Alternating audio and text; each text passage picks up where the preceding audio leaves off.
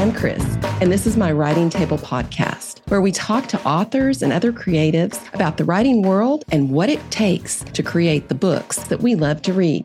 Ready? Pull up a chair and let's begin.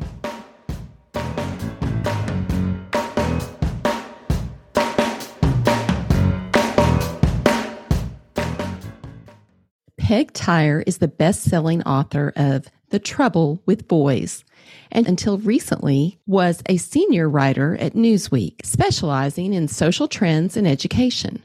She has won numerous awards, including a Pulitzer Prize, a Clarion Award, and a National Education Writers Association Award. She lives in New York City with her husband, novelist Peter Blauner, and their two sons. And today, we're going to hear about the re release of her crime novel, Strangers in the Night.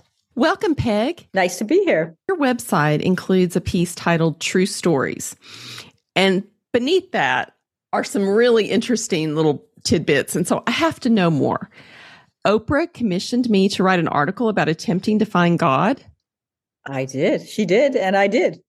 Oh, uh, how fun.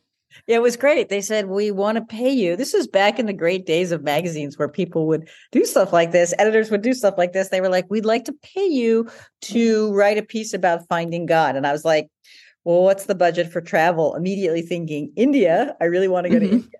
And I was like, India. And they were like, No, that's beyond our budget. So I said, Oh, recalibrating uh okay and so i went on an amazing trip to colorado with a group of women who were women ice climbers and uh, rock climbers. And we did sort of an expedition. And one of the things i'm really afraid of is heights.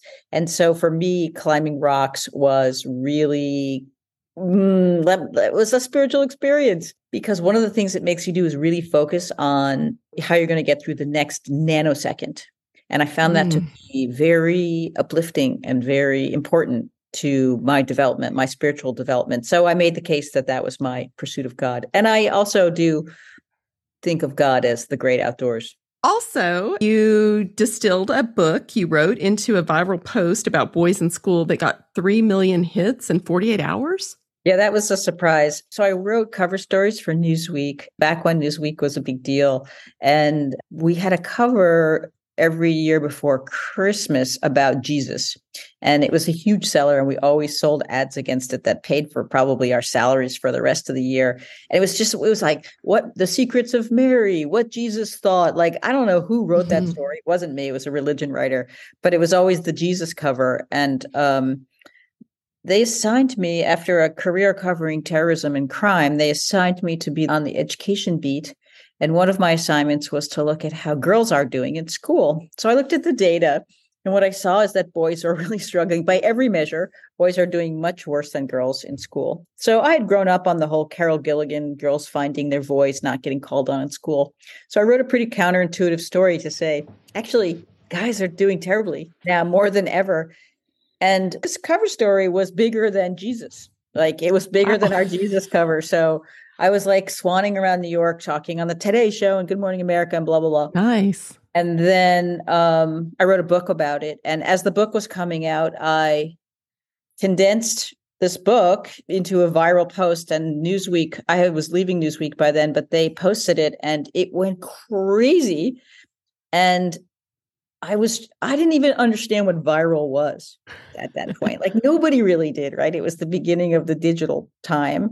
So the book became a bestseller. I don't think as a result of that post, but I think it helped. We had a Newsweek subscription for most of my life that I yeah, that I can recall. up on it. Yeah, mm-hmm. I, it was a hard place to work. It was a lot of egos, a lot of a lot of egos, a lot of really smart people. And I'm glad I worked there, but I'm glad I stopped working there also. It was a great experience, right? Great experience to be looking at in the rearview mirror. Another one of your experiences, you once did an interview in a hospital delivery room. I did. I was covering crime, and there was a car thief, and he died in police custody. And it was really before people started looking hard at those issues of how particularly poor Black and Latino kids are treated, young people are treated by the police. But mm. we knew it was kind of a rough justice where he was from. And so I spent about three weeks running with car thieves trying to find people who knew this kid and who were maybe with him the night he got arrested, this car thief. the, the official story was that he had died of an asthma attack. Mm. So it was really hard because they were sort of a loose confederacy of, you know, criminals and young people and very disorganized. And I finally found a person who was with the guy who was killed that night that he was killed. And I knocked on his door and I he I said, I'm looking for you. And he said, I'm, you know, you found the right person. And I said, Were you there that night? He said, I was. And I said, So tell me, what did you see? And he said the cops rear cuffed him and then stood on his neck. Meanwhile, his wife is like in and out of like the room. She's going, honey, honey, like, honey, I think it's time. And I was like, Are you serious? And he was like, Yeah, I was there. And I was like, Okay. And she was like, honey, honey. And I was like, okay. She was like, I gotta get my wife to the to the maternity the emergency room. And I said, Okay, I'll drive you, but you need to keep talking to me. And he was like, Okay. So I loaded them in my car and I drove them. And to my eternal shame, she went in, right? And I was like, no, no, I have to get this on tape. Tell me again. You know, I kept making him tell me over and over and over again.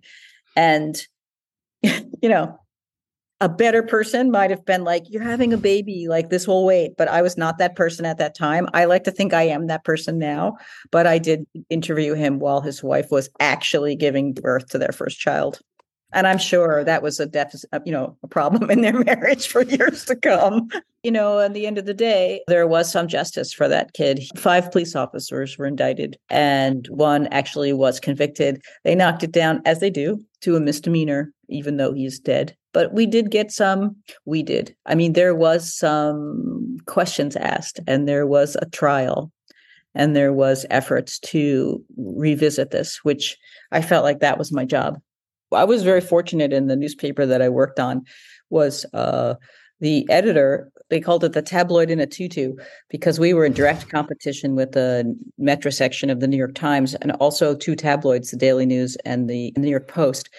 And we had among any of our competitors a very racially mixed group of reporters. The editors did mm-hmm. that. They sought out talented Black and Latino and Asian reporters and hired them. And they brought real perspective to the newsroom. So when little white girls like me would write about projects, right? They would say, Hey, the projects, I grew up in the projects. That's called home. Okay. So don't, that's called NYCHA houses. And like, we're entitled to live there and don't be so pejorative about it.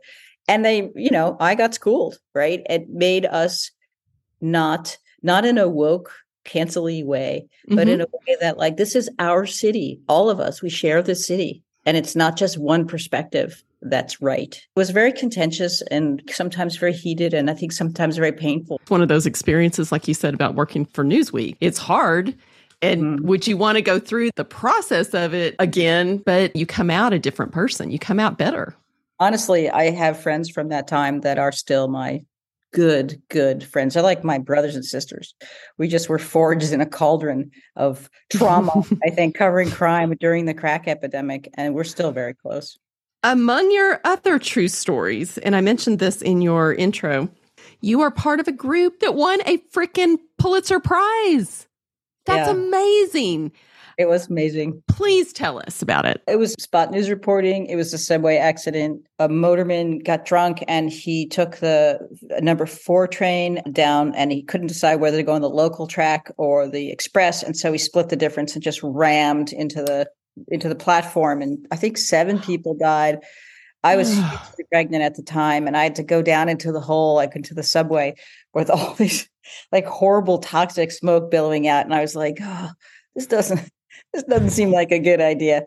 And it was a team effort. One person in our team found the motorman in the Bronx walking on the side of the road, drunk as a skunk. And our headline was The Motorman Was Drunk. It mm-hmm. wasn't even anywhere near my best work that year. It was an amazing year for me. I was I'm laughing because my niece is pregnant and she left work after I think her in the beginning of her first trimester and she was like it's really hard to work and I was like I want a Pulitzer when I pregnant like it was like I was covering homicide and so I was doing like a lot of investigative work at that time and so when we won the Pulitzer I couldn't have been more thrilled I couldn't have been more thrilled but also I kind of thought the work that gets recognized is not always the best work that you do and that's just how how it works. I will say that I brought my baby. I was lying on the couch nursing my baby, thinking my career was over when I got the call that we had won the Pulitzer. And I brought my baby to the party, which was like the next day. And there is a wow. classic picture that I keep on my wall that is a picture of like all these great reporters, you know, who became sort of legendary reporters,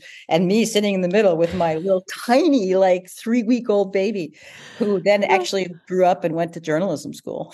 oh, wow. So are they a journalist now? Stuck with it for about four years, but mama, don't let your babies grow up to be journalists. I mean, listen, it was a different business when I was coming up. Mm. And, you know, I think that he, I think he got what he needed from it. Uh, and uh, I think it's good that he left. Uh, journalism is not, it's different now. Very it different. is Like, I just want to go backward. I want to go back to what it, what it used to be, the old days of, you know, Dan Rathers and the Cronkites and the turning over rocks that no one would see otherwise, you know? Well, to be fair, those golden days were not so golden if you were poor or black or right, right, right, because that was or female, right? Because right. those were like you know the the women's pages were about cooking, not about like yeah. reproductive rights, right? and so. Yeah. The good old days had their limitations, eh, but I will tell you what happened was not the 2000s, but the it was really Craigslist. It was really the business model changed from advertising, so advertisers mm. went digital, moved away from newspapers. And so the business model shifted to subscriptions. So, and eyes, at first, before subscriptions, it was eyeballs, traffic. And yeah. so the, the entire, all of journalism, because the business model was basically taken away, became a traffic machine. And it, I think journalism began to be an outrage retailer. So every headline was geared to provoke outrage in you and to make you feel mm-hmm. like I agree with that or I don't agree with that, right? Which is not really what I got into it for. Mm-hmm. I got into to be a chronicle of my time. And I think that we did that during the crack epidemic for sure with that the newspaper I worked at. I'm not interested in being an outrage machine. And I'm not interested in engaging with journalism in that way either. I work in a job where I'm an advocate for education equity. And I strongly believe in that, but that's not journalism. That's different. I think it still has a purpose. I just don't think it gets used enough for the right thing, you know? Well, it's not about community. I mean, mm-hmm. at, at, its best, it's really about informing a community so they can be better citizens, so they can engage yeah. productively in democracy. And whether you're covering crime or you're covering politics or you're covering municipal corruption, like taxpayers uh, need to know where their money is being misspent. And no one is going to do that. No one is going to volunteer that. So it just takes annoying people, journalists, to ferret that stuff out and a business model that supports them because it takes time and it's thankless and everyone hates you. And but it's very necessary for democracy and for the clean functioning of our of our government systems. Mm-hmm. But we don't really have that now. So yeah, sadly, yeah, sadly, you're a storyteller for a different purpose now. Well, I had the privilege of joining a foundation. So we run an incubator for education nonprofits.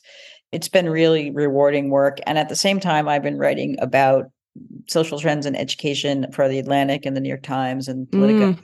Less and less, though, as I get more and more immersed in the world of philanthropy. You know, if you cover crime, as I did for so many years, you realize that like what people say how could this have happened and i would ask the other question why doesn't this happen more it's so frustrating how we treat people who are poor in this country mm-hmm. is so frustrating and they have so young people have so few opportunities and so many doors are closed to them and so much desperation is placed on them that mm-hmm. it's a wonder that it, people aren't more violent and more asocial really gave me a sense of what fairness looks like. It gave me a sort of mission in my life to like really address those things if i can you know a tiny way. Gives you a totally different perspective. I mean i'm used by people who say that poor people need financial literacy okay? So people that i know who are, are low income have low income lives okay they can tell you five different places where they can get a can of black beans and exactly what the cost of that can is. Mm-hmm. Okay. I don't know any middle class person Mm-mm. who has that in their mind. They walk around with an encyclopedia of budget numbers and they know when the phone bill's coming and they know approximately how much it's going to be and they know how much they owe from last month. There's like all these massive calculations going. They don't need financial literacy. They need more money. They mm-hmm. need minimum wage. They need a union. Okay. Yeah. no, Peg. no. It's just Peg talking about my politics. Like um, Peg. you spend you spend a lot of time with people and you realize like these are good people. You know, Yeah. they're just getting the sh- they're just getting the short end of the stick. So many things we assume. Having covered crime, listen, some there are some bad people. Let- Oh, well, yeah. get me wrong. I mean, I've been to Marion, a maximum security prison, and interviewed, you know, mass murderers. And there's a lot of people who are, you know, you meet them and you realize there's like on the old moral Geiger counter, there is zero clicks there. There's But there like, are people that are that are just as bad that aren't in prison. on Wall Street. Yeah, there you go. Yeah. Actually, this is very unpopular to say, but I think Jack Welch was probably the person who gave me, who skeeved me out the most. And I've interviewed mass murderers. I didn't think Jack Welch had any clicks on the old moral Geiger counter. Wow. I'd look at Elon Musk. Like that person seemed like that person has like a, a, a moral moral principles, the kind of moral principles that you and I come from. I don't think so, but Mm-mm. maybe no. Speaking of crime, the book is about crime. This is a crime yeah, novel, and it's you like wrote a crime novel 27 years ago. Yeah, I was I was covering crime and covering during a time when the crack epidemic was ripping through the city, and there was two thousand homicides a year. Now there's about Wow. three hundred, I think, a year, and everyone's like, "Ooh, that's a lot," but there was a lot. Every neighborhood was affected. I was covering this weird war that I got to come home from every night and have dinner, and then go out every morning back into this weird war, and no one really knew what to do. It was an epidemiological problem. People were addicted to crack, and it, when they were addicted to crack, they would sell their grandmother for more crack. I mean, it's just so so, and money was sluicing through these neighborhoods because there was such a high demand, and people were horribly addicted to this. People giving away their children. I mean, it was awful Mm. and a lot of crime against children, which was just brutal. I wrote these two books uh, in Strangers in the Night and in the Midnight Hour, and they were really about a woman who's had my job, strangely, and it was a lot about processing. And they're fun, like they're intense and they're gritty, but they're also kind of romantic, and they're also about being a woman. It was a very, very male-dominated world, and it was a little bit about negotiating that and still trying to believe in love. Cool. Well, how does this come about that it's being re-released now 27 years later? It's just such a wonderful experience. It's just like Yeah. you wake up and you realize, like, oh, I know how to fly. It's kind of great. It's kind of odd. Very emotional for me. Jeremy Wagner, who's the head of Dead Sky Publishing, my husband is a novelist, and he mm-hmm. became a, my husband became a sort of mentor to Jeremy. And the, ultimately, Jeremy read our work, read all of Peter's work, and then my work. And he said, "Oh my God, I'm starting a publishing house. I want to publish, republish books that are out of print. I think they're so amazing." And I was like, "Wow, that's amazing. Yes, Yeah. Well, congratulations. That's Thank that's a huge compliment. it is. One of the characters is a journalist, like you said. What do you think, you know, one of the biggest things that has changed since that journalist was doing that job back then and now? Well, well, journalism doesn't exist like that anymore. Well, yeah. you don't like run around and go to sites where people were killed hour after hour on a Sunday morning, which is what my job was, and say like, "Hey, what happened here?" that was my job. Knock, knock, knock. Oh, I'm really sorry for your loss. What happened here? Was it drug related? Blah blah. blah. You know, like that was oh, day after day after day. So that doesn't exist anymore. I don't think the same level of sexism exists anymore. I hope the hell it doesn't. It was a very mm-hmm. rough and tumble world. It was a very exciting job, but it, it was rugged. And the level of predatory behavior on the part of people who you, I would meet professionally was think I mean, it was just ridiculous. When the Me Too movement happened, I was kind of shocked because I was like, "Oh, you mean that that stuff? Oh, oh my god, that was like my job description." You know, like tolerating that crap was like part of mm-hmm. like every day of my professional life and realizing that that's not going to happen anymore. I just was like so proud of our young women and so proud of the young men who supported them and just said, This is enough of this already. It's terrible. Like women are not conditional in the workplace. We need to stop Mm-mm. being pigs. So that was great. Yeah. So yeah, a lot has changed. It's a little bit of a time capsule. But I think there's some things about the book that young women will relate to and people who are ambitious will relate to that sort of frenetic energy of like wanting to make it that sort of like looking for love the idea of looking for love in the wrong places and also the i think some of the gritty urban details are a little bit back for new york for sure and for many urban areas getting a little tougher Yeah, yeah. When you look back though, and you you look at that frenetic pace that you were that you were taking, when was it? And I, I know you said like the Pulitzer Prize was not like the story that you felt was your best. When what was it? What was the story you wrote when you felt like, all right, I've made it. This is something I'm I'm so dang proud of. You know, it's funny because when I was doing them, I was just doing my best and it mm-hmm. always seemed like it failed. Like it always seemed like it wasn't as good as it should have been. Actually, that's not true. There was some mornings where I'd wake up like on a after having really killed myself on a story and I'd see the paper would land on my stoop and I'd go out and I'd the sun would be shining and I'd open it up and I'd read my story and I'd think, okay, not terrible, but like a lot of what I thought, like I was holding myself to a really high standard. And it's only now when people get in touch with me to be in like their documentaries about fentanyl mm-hmm. and stuff because I wrote a lot of early yeah. stuff fentanyl. They send me pieces that I wrote and I think, damn, this is good. like it was really good. But at the time I just wanted better, better. I wanted to be better. I was really pushing myself really hard. So I don't think there was much satisfaction in the moment. And really it wasn't until, you know, really in my 50s that I was writing pieces that I thought were pretty great. And I was just like, okay, this is given the conditions that I'm writing this under, given the editorial conditions and the publication I'm working for, this is solid. I just took more of a breath, had more perspective with the true crime industry, the podcast and the self-made journalist, however you want to the you know, armchair journalist, I guess. How do you reconcile that evolution? You know, I am interested. I get why people are fascinated by that. Totally get it because it's fascinating, can be fascinating. Having done this work professionally, I'm sometimes like, look at these true crime things and I think, oh, that's super lazy. Like, that just you're just like reciting what other people have written in the tabloids. Like somebody mm-hmm. actually that's somebody's profession and you're just kind of being a parasite on that for your entertainment. So i go back and forth on it. Sometimes i think really awesome and sometimes i think mm-hmm. there are some really interesting true crime stories. And then sometimes i think ah, that's just lazy. And then can i have my 40 minutes back please? Like podcast is just a waste you know?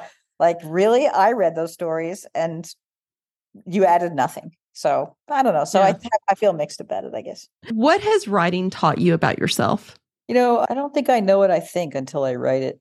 Like sometimes my feelings are really diffuse and my perspectives are really diffuse and strange even to me. And so it helps me like sort through my thinking and it makes me think more precisely and with more clarity. Sometimes I'm writing about things and I realize I don't care about this at all. And so I'm not going to write about this and I'm not going to think about this. Like it's just kind of it just through that process emerges like a, sort of who I am in a way. So I'm grateful for that. Are you going to write any more fiction at this point? I'm not sure. I, I have another book coming out, a reissue of the second book. But I tell you, it's been very emotional for me to reread these and to bring them out, have them out, have them find new readers. And I don't know if I hear from people and they like them, maybe I will write another one. Do you have any advice for new writers? I do. No one is asking you to write, no one's waiting for you to write. No one is going to say, like, it's time for you to sit down and write now. That is about you. You should get on it. No one cares about it. No one writes, but don't act like people are going to like welcome this. Okay. It's not like that. It's like looking at a piece of marble and banging your head against it instead of carving it. It's so hard to do. And it's so beautiful when you do it. To learn more, visit pegtyre.com.